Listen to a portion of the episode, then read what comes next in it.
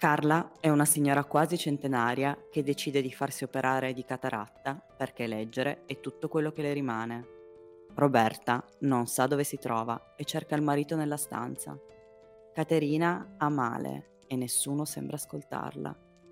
Alberto, in ospedale, trova delle figlie e dei nipoti. Maria ha un cuore che batte troppo veloce, ma sa che l'aiuteranno. Patrizia, invece, non vuole proprio più nulla. Queste sono storie vere, accadute in contesti di cura. Sono storie di madri, padri, sorelle, fratelli, nonni, in cui tutti noi possiamo riconoscerci. Io sono Daniela Berardinelli e questo è Scorci di cura, un podcast pensato per raccontare momenti di vita, istanti, pensieri ed emozioni accaduti in ambienti di cura attraverso le parole di chi li ha vissute veramente, gli studenti di infermieristica. Scorci di cura è una produzione di Nurse24.it. Questo episodio è stato realizzato in collaborazione con il corso di laurea in infermieristica dell'Università degli Studi di Torino, sede San Luigi di Orbassano, nell'ambito di un progetto di tirocinio volto a sottolineare l'importanza della relazione nella cura.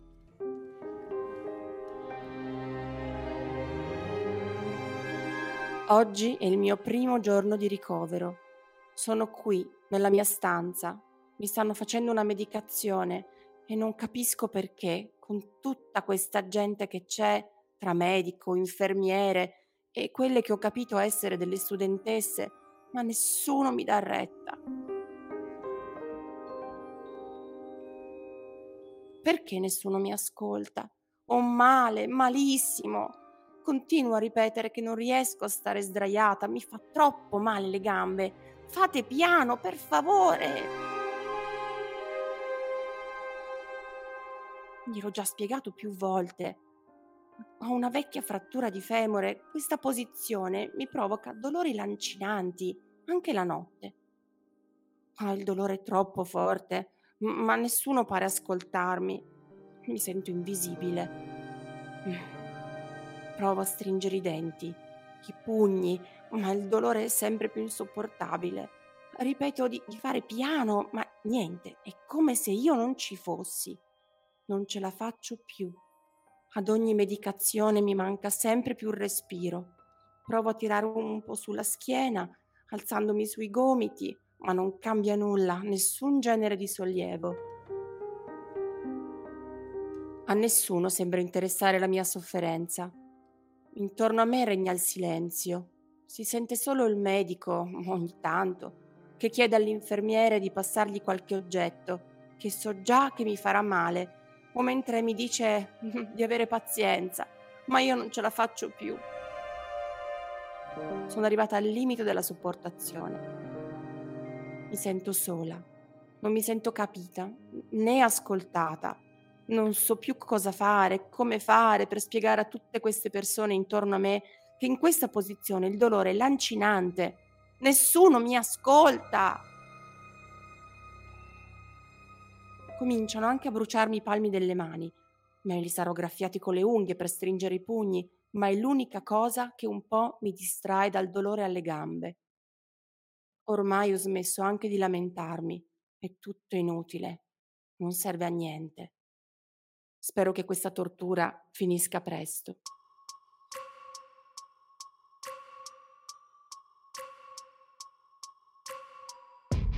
Sono passati 15 minuti Finalmente vedo il medico togliersi i guanti.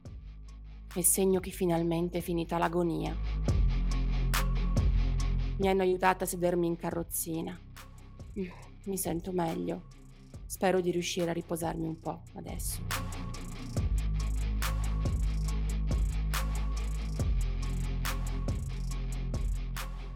Caterina è una signora di 82 anni che è stata ricoverata oggi in chirurgia con diagnosi di lesione ischemica all'arto inferiore destro. La sua storia clinica è ricca, ha già subito degli interventi chirurgici e soffre di un'arteriopatia cronica che da anni le causa lesioni ischemiche. Data la sua situazione clinica, sarà sottoposta a un'operazione di rivascolarizzazione dell'arto inferiore, colpito dall'arteriopatia. attraverso il confezionamento di un bypass. È qui da appena un giorno. Io oggi sono stanco, davvero stanco. Spero che il medico faccia in fretta a finire questa medicazione. Vedo e sento la signora che si lamenta per il dolore. Mi dispiace, ma è necessario che resista ancora un po'. Il medico, come al solito, non sta interagendo con la signora, ma la cosa ormai non mi stupisce più, non è la prima volta che vedo una situazione simile e di certo non sarà l'ultima. Mentre gli passo le medicazioni, penso a tutto quello che devo ancora fare prima della fine del turno, controllare gli altri pazienti, somministrare terapie, scrivere la consegna. Per fortuna il turno è quasi finito. Oggi è stato più stressante del solito sono praticamente da solo e devo mandare avanti un reparto e come non bastasse devo stare anche dietro alle studentesse, controllare che non combinino guai e provare magari a spiegare loro qualcosa. Ma aspetta, il medico si sta togliendo i guanti. Sì, qui abbiamo finito, penso. Devo ricordarmi di scrivere questa medicazione in cartella. Ora è meglio che mi sbrighi. Devo finire di fare ancora un sacco di cose.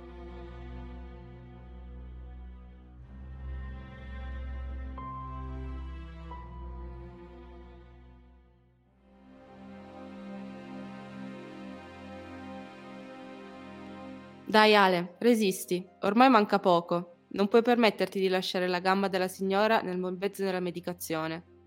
Me lo ripeto ininterrottamente da oltre dieci minuti. Sono qui, di fianco al letto, e tengo con le mie braccia la gamba destra, come fosse un peso morto, della signora Caterina, mentre il medico le rinnova la medicazione.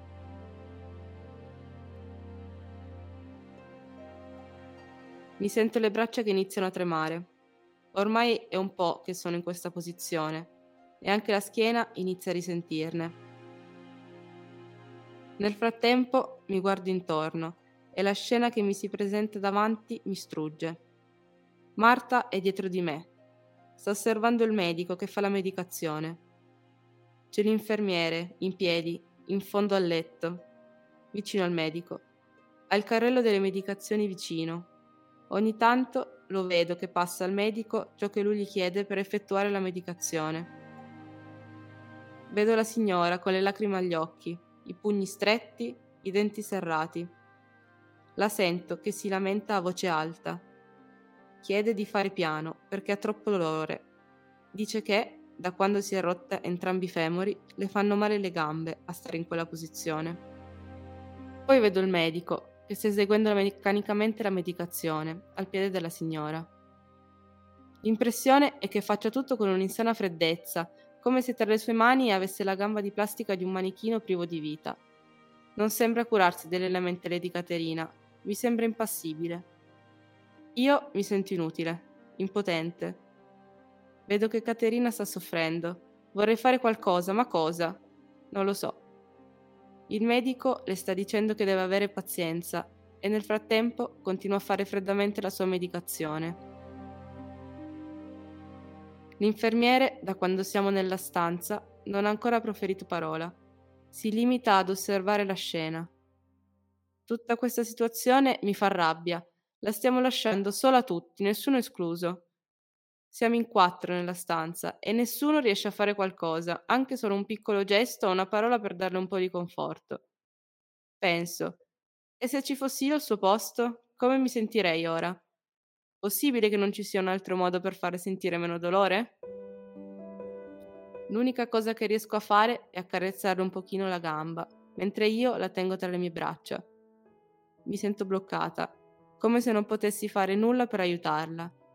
L'unica cosa che riesco a fare sono delle piccole carezze consolatorie alla gamba che sto tenendo sollevata.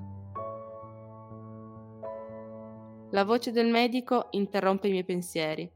Puoi lasciare la gamba, mi dice. Lo vedo togliersi i guanti e capisco che ha finito. Mentre appoggio sul letto la gamba della signora, mi giro a guardarla. La vedo tirare un sospiro di sollievo e riacquistare un briciolo di serenità ha smesso di digrignare i denti e non ha più le mani chiuse a pugno. Vedo le Os entrare nella stanza e aiutare la signora a mettersi sulla sedia a rotelle. Finalmente è più rilassata. Mentre usciamo dalla stanza, guardo l'ora. Vedo che sono quasi le 13. Sono stanca, non mi sento più le braccia ed è stata una mattinata molto impegnativa, piena di cose da fare, probabilmente la più faticosa da quando ho iniziato il tirocinio. Cammino nel corridoio del reparto e ripenso alla situazione appena vissuta. C'è stata una sorta di indifferenza generale, mossa da varie motivazioni che, se prese in esame, non sono del tutto sbagliate. Se ho capito qualcosa nella mia seppur breve esperienza è che l'infermiere probabilmente sentiva il peso di dover gestire da solo il reparto e aveva paura di non riuscire a finire le cose da fare prima della fine del turno.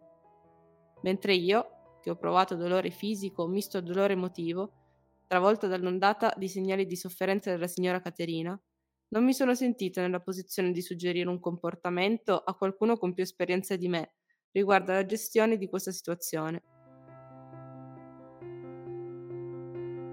Avremmo potuto gestire tutto con più professionalità, magari esortando il medico a metterci più delicatezza nei movimenti o provando a trovare un'altra posizione in cui accomodare la paziente, in modo che provasse meno dolore, ma anche con più empatia, provando a far distrarre la signora Caterina iniziando una conversazione o, più semplicemente, stringendole la mano per darle conforto e farle sentire una presenza.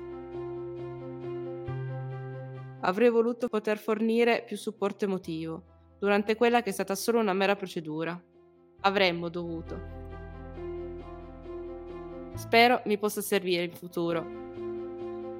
Gli infermieri dovrebbero comprendere e gestire il dolore della persona che assistono nella sua complessità, ricordando che l'esperienza della sofferenza è percepita in maniera del tutto soggettiva ed individuale. Agli infermieri è richiesto di alleviare la sofferenza nella sua globalità, che comprende la dimensione fisica, psicosociale, la conoscenza, la comprensione e l'utilizzo di strategie, anche non farmacologiche, per il controllo del dolore. Credo fermamente che le azioni siano ciò che contraddistinguono il professionista e sono proprio quelle che trasformano la volontà in atto. Con la signora Caterina sarebbe bastata anche solo qualche parola di conforto, un piccolo gesto o un cambiamento di posizione per poterle dare un po' di sollievo. Chi soffre chiede innanzitutto di essere creduto e credere nella sofferenza fisica o morale di un altro non è sempre facile e immediato. Essere creduto nella sofferenza costituisce il punto chiave per essere compreso e attraverso la comprensione nasce la possibilità di instaurare un rapporto di fiducia che consente di essere aiutato. La relazione di cura implica un'azione giusta, ripartizione e proporzione attraverso l'ascolto e il dialogo. Stabilire una relazione di cura con il paziente è propedeutico, affinché esso si senta protetto, acquisti fiducia in noi e ci veda come un punto di riferimento fisso. Questo è proprio ciò che è mancato, a mio parere, nella relazione con Caterina. So che troppo spesso nei reparti ci si ritrova a dover seguire dei ritmi che non lasciano spazio alla relazione di cura ma credo sia importante ritagliarsi sempre dei momenti da dedicare completamente ai pazienti, perché spesso anche solo una piccola conversazione è in grado di curarli, facendoli sentire importanti. Avremmo dovuto. Spero mi possa servire in futuro.